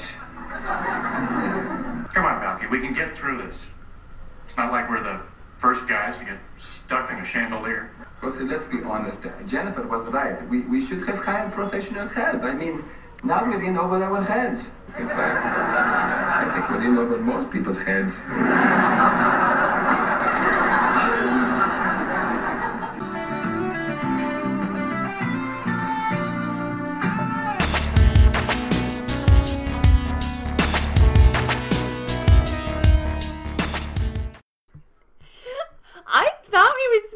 Time there there too, honestly. Okay. Let's go, yeah. Well, we haven't even gotten there yet, technically. Mhm. Yeah, no, we go we go back. So so they go to hang the chandelier, right? And and Yeah, so apparently everything else, like, so then he decides they need to, like, put in new doors and a new chandelier, and then it's like 10 days later or something, or, or you know, they flip. Now I'm thinking everything's going to be a disaster, and, mm-hmm. and instead everything still looks fine. The new doors went in perfectly cool, and the last thing they have to do is right, raise a chandelier, and to, right? And, and to your point, David, they do a bit here where they have to try to like raise the chandelier, and they're not like it's on a pulley, and they they aren't strong enough to like hoist it up. So Larry's like, "Oh, we just need more leverage," which I don't think is the right term here, but anyway. Um, they Yeah. basically like shimmy up the edge of the stairs so that they're now on like the second level, and then the two of them grab onto the rope and then drop down, and their combined weight falling from that height is enough to raise up the chandelier. And you're like, okay, hilarity is going to ensue here. And then you hear like twinkly music outside, and Balki's like, Cousin Larry, do you hear Wait, the ice cream man is just here? got way better. And so then Oh my god, it's so good. So then he lets go of the rope to run out to see the ice cream man, and you're like, "Oh yeah, shit's gonna crash." And then like the chandelier just like slowly descends to the ground. Yeah, I know it's pretty safe looking. And you're just kind of Yeah. like, "Oh, I totally thought that was gonna like." I guess I've come to realize like I was expecting Yeah. Balki to be a colossal fuck up throughout this whole episode, and he really wasn't. He does a pretty good job, yeah. Yeah, Um, Yeah. he was but like the level-headed one. well, except he ran to go get ice cream while they were supposed to be holding a heavy Ryan. thing. Yeah. Ryan. I still don't know what their plan was, because, Are you like, telling me that if you hear an ice cream man rolling by, you're not gonna go check out, get some ice cream? Not if it would put someone in danger. What if there What were if it was a hamburger hamburger? men? What if it was a hamburger? All right, now, now you're speaking my language. Uh, but yeah, when I just don't know what. Go ahead, David. I was just confused what their plan was, because they, like, jump on the rope and they drag it down and it goes up, like, a quarter of brilliant, the way. brilliant physical and comedy. Then, obviously, so like, good. But but now how are they going to get it up the rest of the way? Because as soon as one of them lets go, it's going to start going down again. David, So I think don't we covered what- this already. what Their plan was doing. to get rich quick. Oh my god, isn't that Yeah. amazing? so, yeah. Go. Yeah. because then it goes ahead and the chandelier's up and it's fine, and so any kind of disaster you thought was going to happen from hanging the chandelier doesn't. Now all they have to do is just put the light bulbs in, and do. somehow this is what they Well, so wait, it took you three days, motherfucker. Yeah. Well, y- well, yeah, that was because it's behind a glass pane. You're right. So yeah, I as have they're no as they're screwing in the light bulbs, they like spin it around and get pulled off of the ladder, and then they try to get back on the ladder, and the ladder gets knocked over. So then they end up sitting in the chandelier. And I want to say that it wouldn't be the funnest thing, but the drop wasn't I wrote that, that, down fun. too. I'm like, it's not You- that. Like it's not that steep a drop. If it's you like hung from your one story by max the bottom of it, yeah. Yeah, you you can drop down. Right, right, yeah. Like go back to where how they were hanging from it when they kicked over the ladder. You're now like what five and a half to six feet closer to the ground. It's not that far up to begin with. You'd be mm-hmm. fine.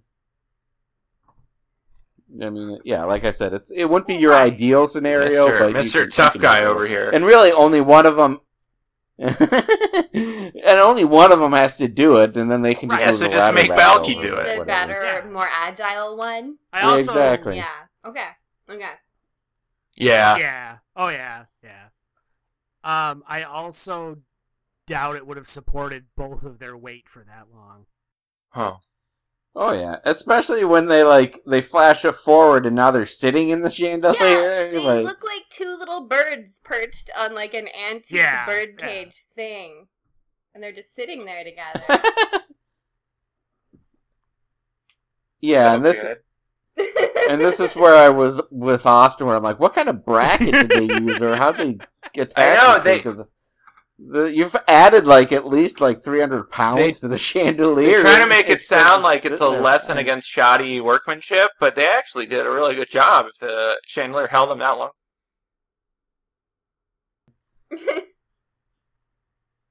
Well, yeah, like I don't, I don't, I don't know any Yeah. licensed contractor that could rig a chandelier to And support I've 300 pounds of weight of like that. Yeah. For reasons. yeah, exactly. You're like, there's going to be some funky stuff happening on that chandelier. Dude, if I had a dollar for every time I had need to talk sure to someone right. about all these chandeliers, Do you have to change I'd the buy another chandelier. chandeliers, right? Mhm.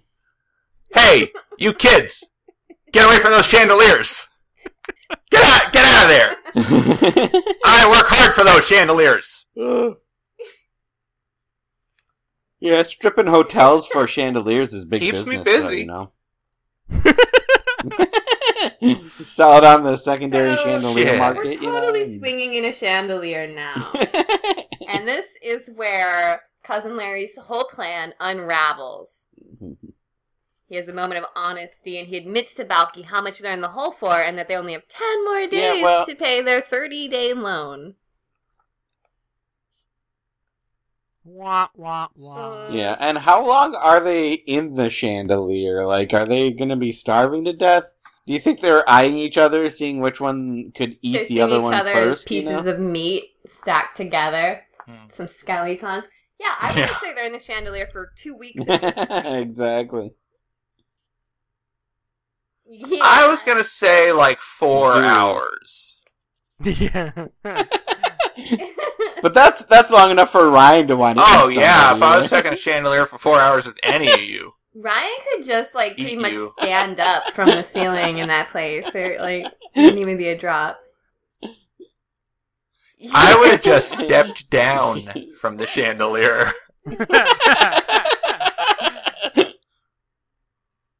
No, I'm Uh. not that tall. So, but this is where Larry has remorse, remorse, yeah. right? Where he's like, that's where Larry feigns remorse. he just kind of cops to the fact that they need to sell it in ten days, or else they owe hundred and forty thousand dollars. Which is a lot. yeah. And then the ladies come in, so we don't know how much time has passed. yeah. But So the ladies come in and then they bring out over the ladder and they get down and I'm like, well, that was very anticlimactic. Like I kept, I kept, I kept waiting for like zany hijinks to happen throughout this whole episode and it never really materialized. Well, so, Yeah. but they're for a minute like deciding whether or not they're gonna let them know that they're there, right? Because Yeah. they're ashamed, I guess. I know. There's a little Right. tension there, a little moment of tension. it's like, what is the option? I thought this was going to turn into them trying to like swing the chandelier over to the uh, top of the staircase, and then it'd probably end with like a bunch of like near misses and near falls, but they both get on safely. and then they're like, "Oh, we did it!" And then the chandelier falls and like shatters, and then like the house just Uh, crumbles in check on out itself, like chandelier. a poltergeist style. It That's will how I fire, pictured this not ending, Yet. yeah. no. Uh, this episode is very special because Yeah. Ryan, if you're ever stuck on a chandelier and it's too and your girlfriend or any friend or anybody shows up, you need to overcome the shame and the stigma of admitting that your ass is stuck on a goddamn chandelier. They weren't playing gentle music, but they were overcoming a lot of inner turmoil. Yeah, they play gentle music later though. Yeah, people stuck in chandeliers are still people. yeah, it's true. they deserve all the rights that everyone else mean, count, deserves. counterpoint, David. Are they still people? Wow, Austin, you're evil. Two sides, huh? Austin? There are people, or maybe they're not people. I just all I'm saying is I think we need to look at both sides. You guys, if you have chandeliers, Ryan, I want you to look Yeah. at them every day to check for skeletons Yep. of people Okay, no, who are of too course. ashamed. Carol, I'm a little insulted that you didn't assume that I would check for skeletons in my chandeliers. yeah, Jesus Christ, you know? What, I I mean, got I was a little worried. What kind? Of No, don't have a little faith. Ye of little faith. Okay, okay. Do you think he's some sort of irresponsible chandelier owner? You're a professional chandelier owner. I understand that now. I, I run a tight ship over here. So yeah, the boys do just get the women to let them down with a ladder, and it is anticlimactic. Why didn't anyone like drink each other's pee while they were on that chandelier?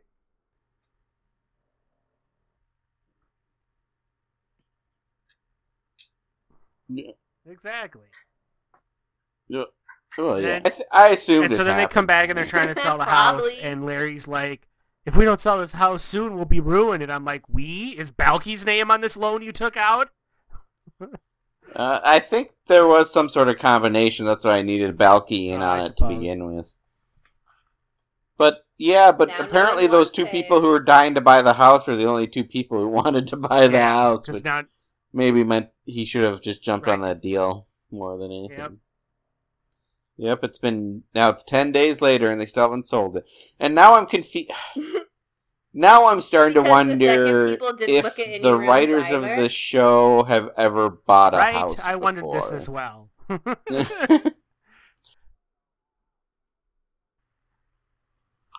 Well, yeah, and they're like, we need to pay back this loan, so we need to sell it now. But I'm like, there's no way you're getting this house sold in well, right, like in a day. spoiler alert: a couple Like- comes in and they settle on a price, and and other things happen. But Larry's like, "All right, we got a deal. Let's go out to my car and sign the papers." I'm like, "Sign the papers? It takes like a month and a half to sell a house. Like to go through." Yeah, there's there's inspectors. Right, like even if you waive an inspection, you've got to have Go a, uh uh period of time where the the mortgage people do their stuff. The bank and adjusts, yeah. Well, it's maybe a whole fucking Skitch. Henderson, You Yeah, got you have to this yeah, appraisal, yeah. who wants the house, appraisal. like- should have gotten It's a a- it's a home goddamn inspector process. instead of just trusting that a chandelier wasn't about to kill his ass. No.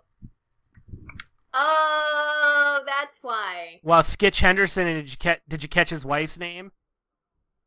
Is it? Florence Oh, Florence. Uh, I don't. I don't. I mean, I I- get the I don't- joke, but I don't know what. it's yeah, a like name. It's a famous name. Like I don't know why they put that. in. Like, Yeah, the are they from another kind of, show like, or something? Chitters at it when he's like, "Oh, I'm Skitch Henderson. This is my wife Florence," and the audience is like, "Hee." Oh, I'm an idiot. See, it was But above my Florence, head. Florence Henderson is smart. is uh, God, that's a good uh, show. the mom on the Brady Bunch. Yeah. And and to be and and to be clear, Well, but but it's not a joke though, just to reference somebody else's name. You know. that wasn't Florence Henderson. They were just were like named the character Such that for name. some reason. yes. hmm And then, but I'm assuming Skitch just with a name like Skitch, he just wants his house to set up yeah, a so meth what lab the in, fuck right? kind of name is Skitch? So he's not really worried about inspection. A meth cook. Much. well, yeah, I'd take a meth lab over Larry any day if that's what you're saying.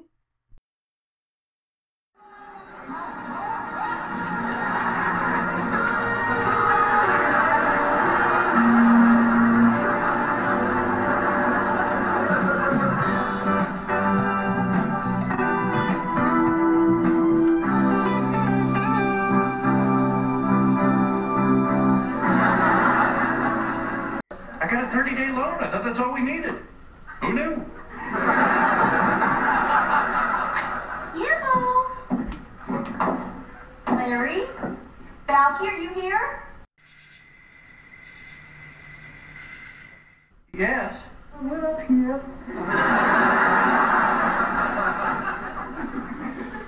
Okay, I owe you 20 bucks.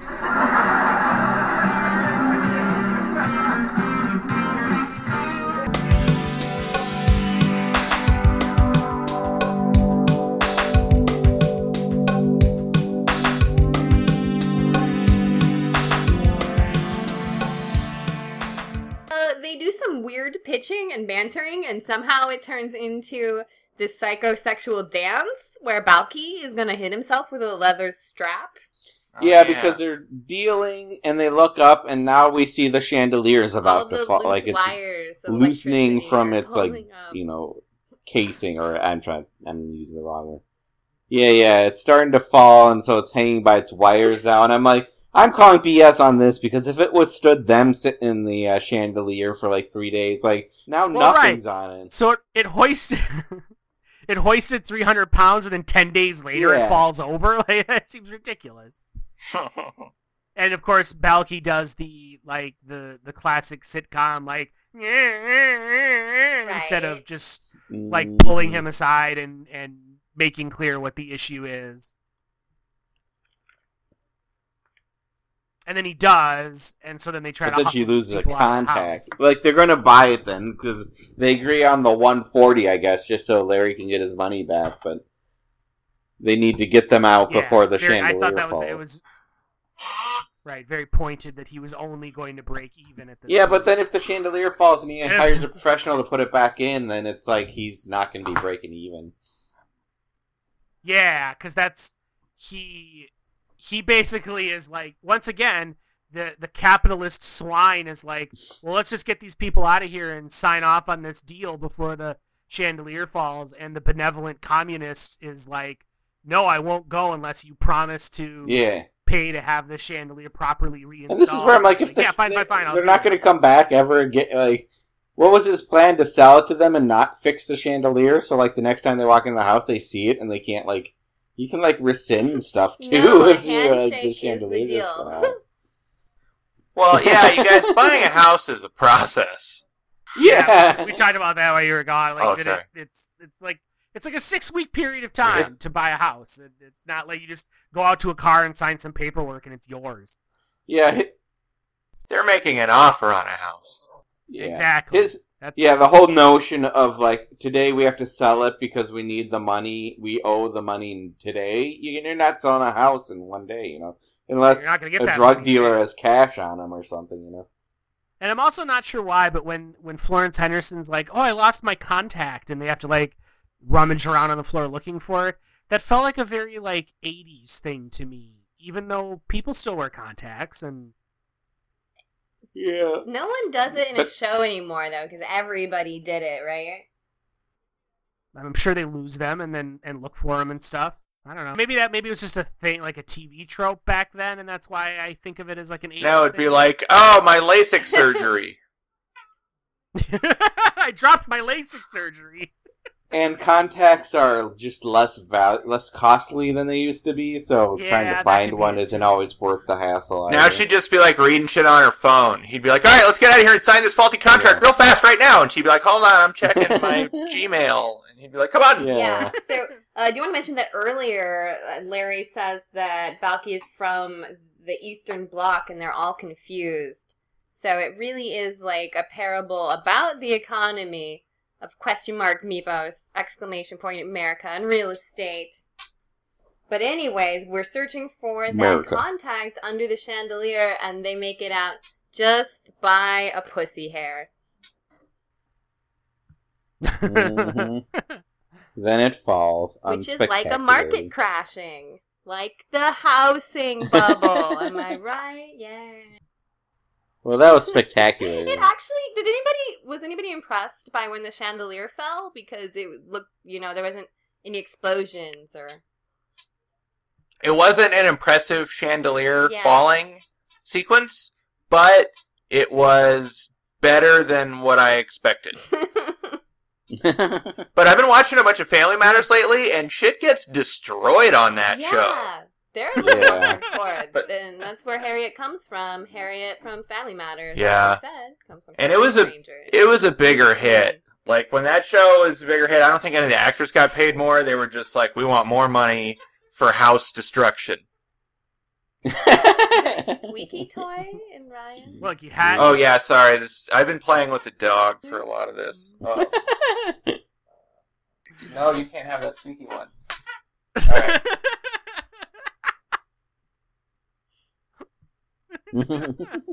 So yeah, uh, they get that handshake. They get right out from the danger zone, and kaboom! Shit collapses. Cut to back at the bachelor pad where everything's settled down, but maybe we're a little older and wiser now, you guys. yeah, they're cuddling and reminiscing about the day's events. And what's weird about so I, I mentioned earlier how this is where we get the Miller Boyett music coming on as as Larry learns an important lesson about being undone by one's own greed. But it's it's weird because he's like he's telling Balki the lesson he so he's, he's teaching himself the lesson. Mhm. Which is just kind of weird Yeah. usually in like you know Full House or Step by Mhm. Step or whatever, it's like you know, well Michelle, if uh, someday you'll learn that if you just take whatever you want in life, you'll get it, and everything will turn out great for you. And it's Well- one character telling that to another character, whereas here he's just like, you know, Balki, I learned something today. That's because I Austin. got greedy. a foreigner can't tell an American how to feel, Austin. True. Oh, that could be. Only Americans Yeah. can tell Americans how to feel, It's and if true. there's no American, then you can only have self-reflection. Then, That's a good point. That's. yeah. I mean, Balki Balki was acting all altruistic and like he wasn't greedy, but I'm pretty that sure he owns some possessions of his own. So I don't I don't really know if we He owns There's something. many we should really yeah we really I don't know that we should accept his his uh his take on things. Yeah. All this political His stuff's gonna be hilarious in two weeks when we've all been burned to death in radiation. I. That's when my Fallout experience helps me, Austin. Comes in handy. That's a good. You're fighting off those rad scorpions like a pro. So yeah, Uh, Yeah, so I don't know. Yeah, uh, lessons learned that greed is greed is bad. bad. and I bet you didn't know that. Well, the thing, yeah, Yeah. because he could have flipped that house. He really, it was going I really well for him, and he just took it too far, I man. know.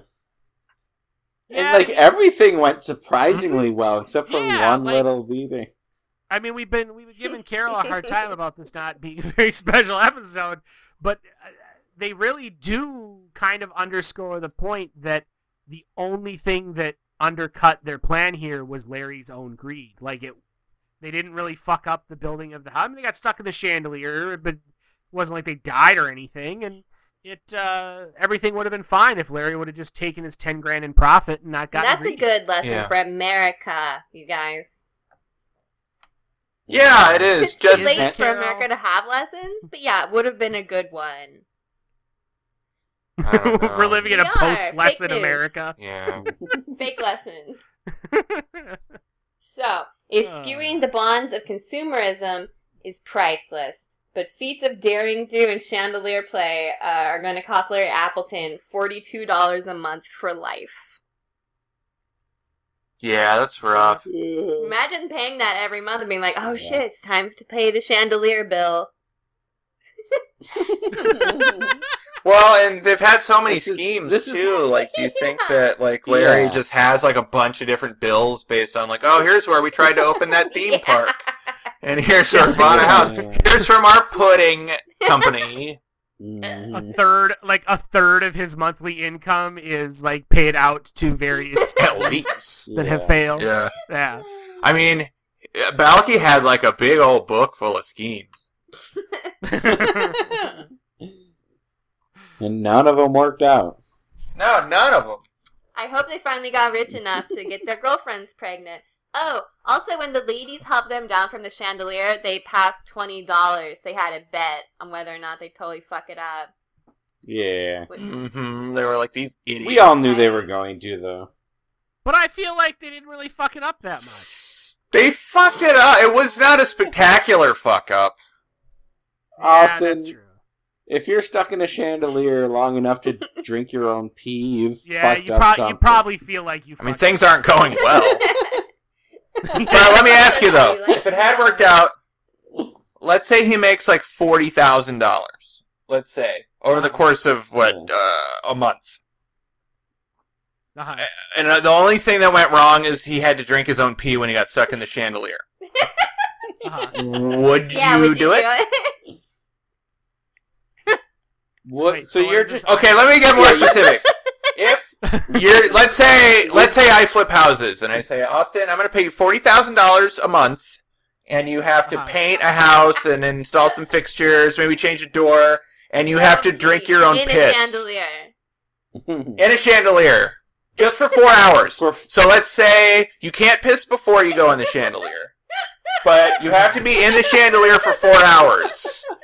Um, so if you can go four hours without pissing, good on you, and we'll try again next month.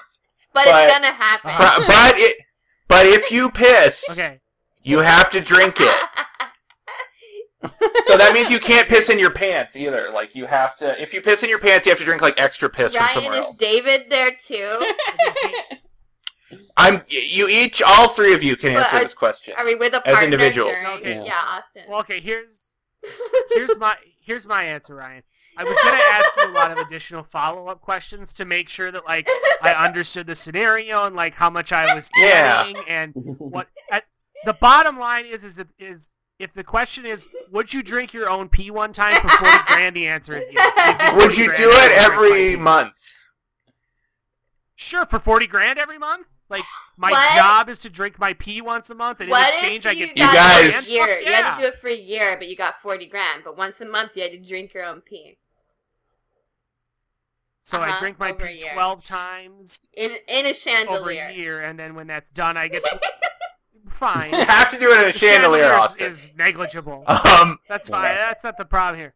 Then I get forty grand. I think I would still do it. Let me set up this Patreon.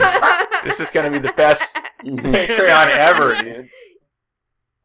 Guys, I could just I could really use 40 forty grand is a really lot. But every no, month. One, once per year, you get the payment, and you have to pee once a month. Yeah. That's fine. Yeah, no, that's fine. Okay, so wait, you would do it. So that means that you would do it. What's forty times divided by twelve? It's like three. Total words. I don't know. It's like three and a half Our or something. team doesn't So for have like calculators. so for like thirty five hundred bucks a month. So would you drink your piss for thirty five hundred dollars? Yeah. What's the cheapest you would drink your piss for, Austin? Don't tell him. That's bad negotiating. You almost had forty thousand dollars. You fucked up. Now we're gonna we're gonna do it. How much? Twelve hundred dollars. Would you do it for twelve hundred dollars? Uh, what, okay, No, so just now one time. Once No, month? just one time. Get twelve hundred. One Yeah. time, twelve hundred Uh-huh. bucks. Yeah, probably. Oh my god! Now we're gonna really make it happen because I mean, like, how much pee are we talking here? uh, your own piss. Like I would say, I would say. ball. Like, am I filling a? Like, am I filling a cup, or is this like I have to drink everything? I'm gonna say you can't. You're gonna between noon and eight p.m. You can't piss, What? and you have to piss then, and drink that. Do You that have to piss. drink all the piss?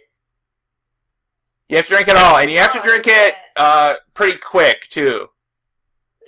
Well, c- alternative. You can't mix it, and you can't drink it for over the course of like two hours. You have you got like ten minutes. Right. How about instead of having to hold it that whole time, I just pee and you set it aside and then I drink it. I mean. I, no, I mean I kind of want it to be warm piss. Warm it up. I don't fucking. All right, all right, that's fair. So it just that eight-hour I'm period. Just, I'm just trying to avoid the pain of having to hold it. That's fair. hours. That's fair. Okay, so twelve hundred dollars. I'll Yeah. mail you a check. All right. Yeah, all I'll say is if it was forty thousand to drink my own pee, yeah, I'm drinking my. Twelve hundred dollars is the going rate. You just got. You, I know, but I'm saying like it was an easy decision at forty Markets thousand. change, David. Yeah, That's like, yep. capitalism. it's true. I know, I know, I know. I'm just Well, it would be like the Austin went prices, the right? Though, like there would be all these weird, like sitting in a chandelier fee. Oh, that's twenty eight thousand dollars, and then the Yeah, taxes exactly. would be like eighteen thousand dollars. So you get like four thousand dollars at the end. You know, in some parts of the world, an offer that low would be considered an insult, and my associate would have to beat himself with a leather strap. Cousin, cousin. Cousin, the chandelier is falling. I lost my contact lens. Oh my lord! we gotta close this deal fast. No, no, no, no, no, cousin. We can't sell them a house with a falling chandelier. Now, if- if we sell the house, I promise I'll hire a professional to fix the chandelier. You promise? I promise. Okay. 135,000.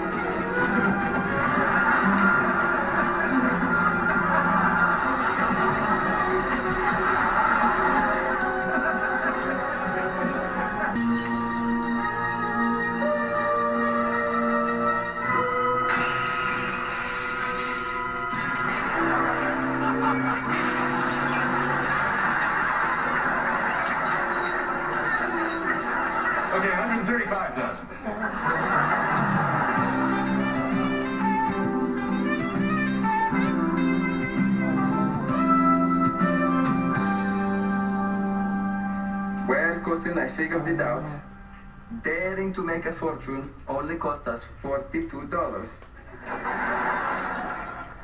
a month. And on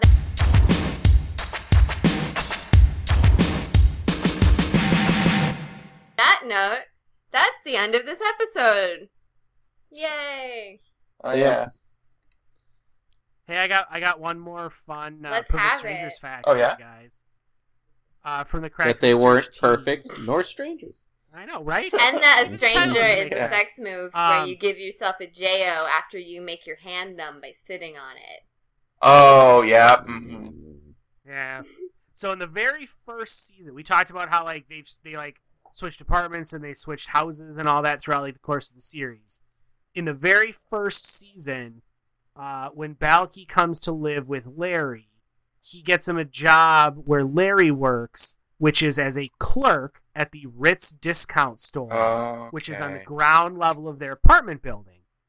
Their boss at the Ritz discount store is one Donald Twinkie Twinkacetti, and that character is played by Ernie Sabella, aka Pumbaa, aka Mr. Pokrosi. Do you think he got his chandelier from Mr. Carosi?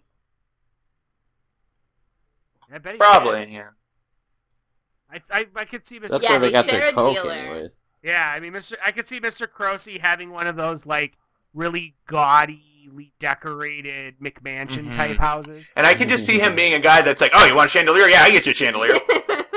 Yeah, exactly. they probably traded it for Coke. Do you think Larry's the dealer? uh, no, he's not savvy, dude. He would just fuck it up. But he's definitely snorting coke. Yeah, he would do all the coke. He would do it. Yeah, he would get high on his own supply. So, uh, Ryan, did you find this episode to be effective about being very special? And what was the most No. special thing you learned or encountered? Um, there was a lot. Um, there was a lot. I mean, probably just gave me a lot of. I was able to confront a lot of feelings about getting stuck in chandeliers.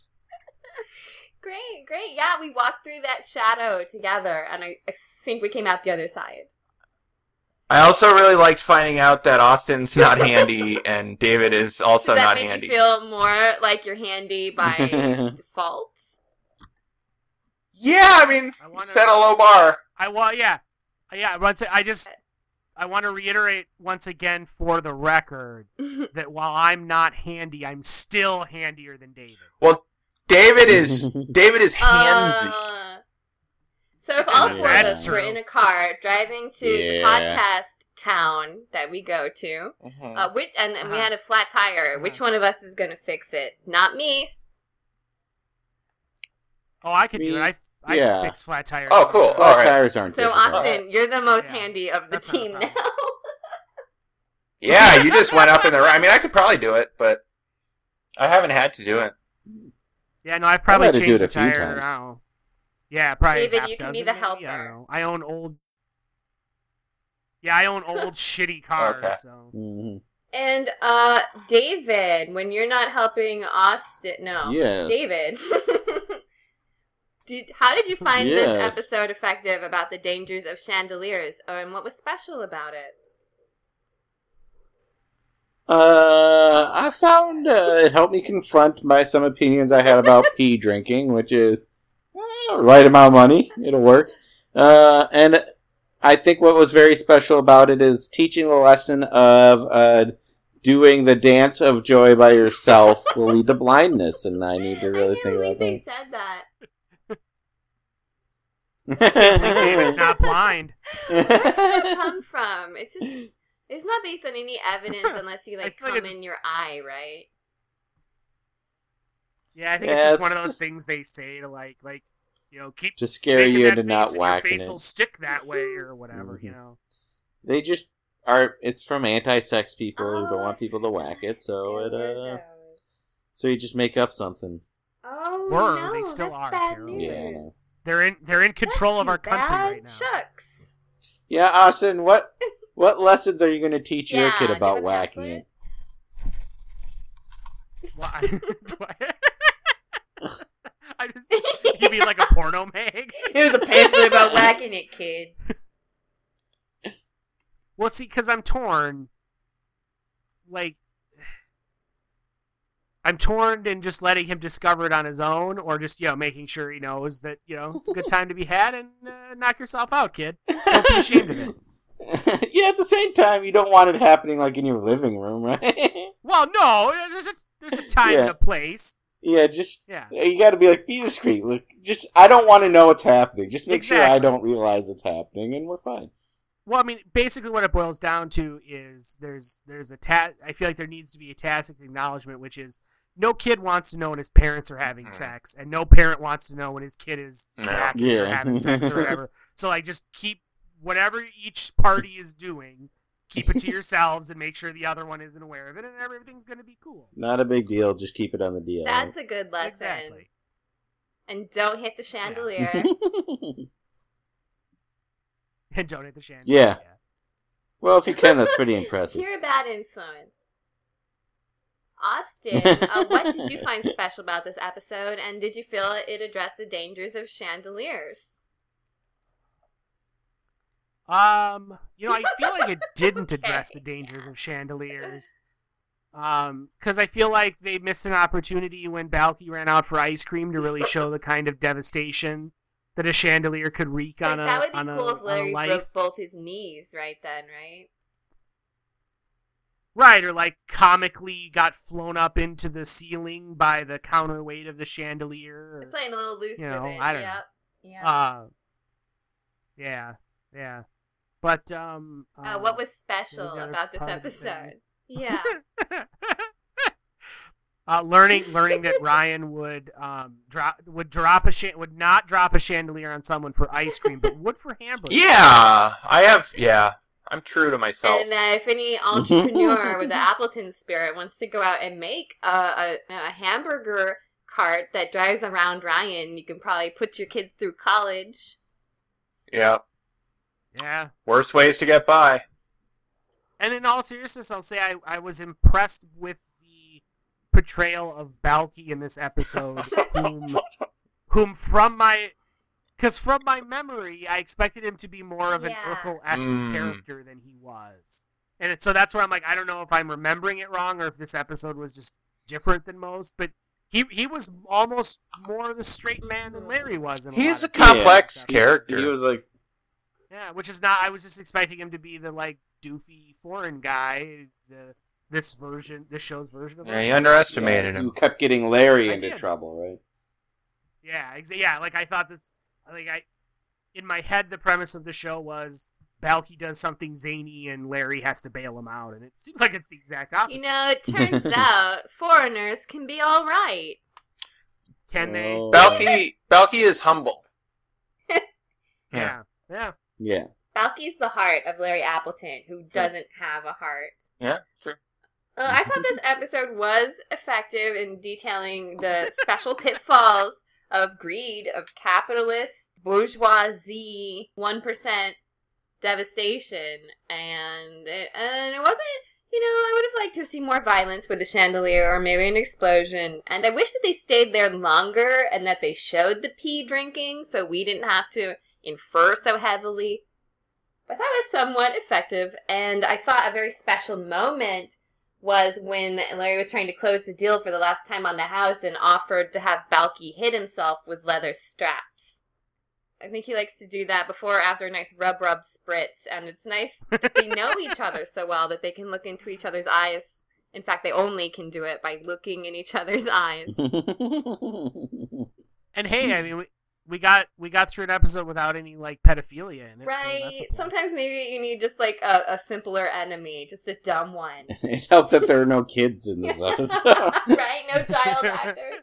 Uh, maybe Larry or Balki molested each other while they were on the chandelier. We don't know how they kept warm Yeah. or entertained. Yeah, well, but it's not that's- pedophilia. Yeah, that's not child Yeah, that's just it. Well, it's cousin on cousin, so it's a It's just love. it's light incest, One but love. that's fine. Well, I think Yeah. I think I think Balki's supposed to be like a distant cousin, not even. Oh, okay, so they're in the clear for Yeah, yeah, rubbing it's cool. and tugging on the chandelier. Well, I learned my lesson. Oh, I doubt that. No, Balky, I did. In fact, n- next week I'm taking a seminar how to profit from your mistakes. Pussy, if there is a profit to be made from mistakes, you're going to be a rich man. Oh, what a great night. I'm sorry it's over. Well, me too. But next week, it'll be just as fun. I'm sorry to say, I'm sad to recite, it's time for us both to bid you good night. So for fun, all unique. We'll see you next week. So, uh, Austin Gorton, when you are not looking for your contact lens under something precarious and dangling, where are you online? Uh, well, assuming that we haven't all been wiped out by nuclear fire by the time you're listening to this, you can find me on Twitter at Austin Gorton, and you can read my writing at therealgentlemanofleisure.com. And David Bitzenhofer, when you're not walking into people's foyers and complimenting them on how big it is, where are you online? Mm, I'm drinking my own urine on Twitter at Dr. Bits. That's a doctor spelled out. At Dr. Pissenhofer? Yeah, exactly. Well, you know, it may not even be my own sometimes. Sometimes you just need that sweet, sweet urine action, and you might not have the uh, the uh, fuel in the tank, so you need to go borrow some gas from someone else. But you know, I get there. I, I don't Uh, know. what am I even talking about anymore? What happened? That's good, that's good. That's Uh, yeah, yeah, yeah. Read my other nonsense at therealgentlemanofleisure.com. Uh, Ryan, Yeah. when you regain your sight after so much solo joy dancing, Uh-huh. where do you look online and where can people find you? I have a website. It's ohyesverynice.com, O-H-Y-E-S verynice.com. It's drawings and stuff. Uh, and um, that's my Twitter and my Instagram. And yeah, that'll do. That'll do nicely. Super. I'm your host this evening. I'm Carolyn Main. You may find me on Facebook and Twitter and Tumblr at Carolyn Main, C A R O L Y N M A I N, like the street, and carolynmain.com.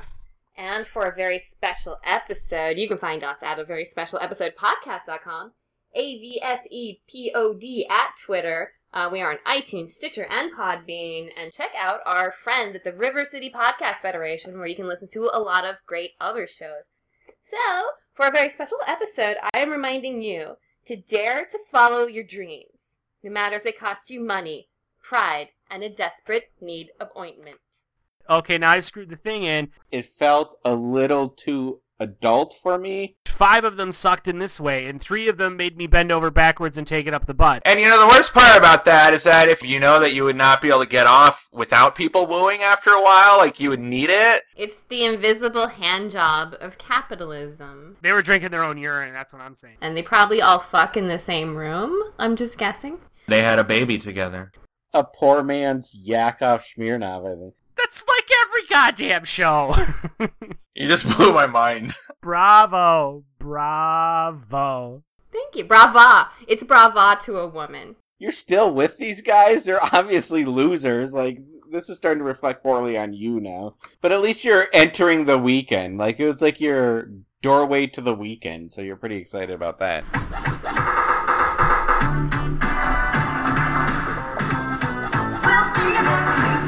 Yeah, that was this AVSE on your home PC with some VIPs of SBTP. Was it Austin G, Dr. DB, RAT, or the C Money? What the heck was with that TV?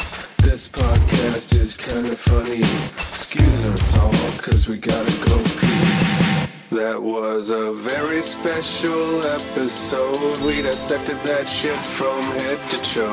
Did the time fly by or was it slow? Got so many life lessons. Oh, how we've grown. Seen so much TV that we're gonna explode next time on a very special episode.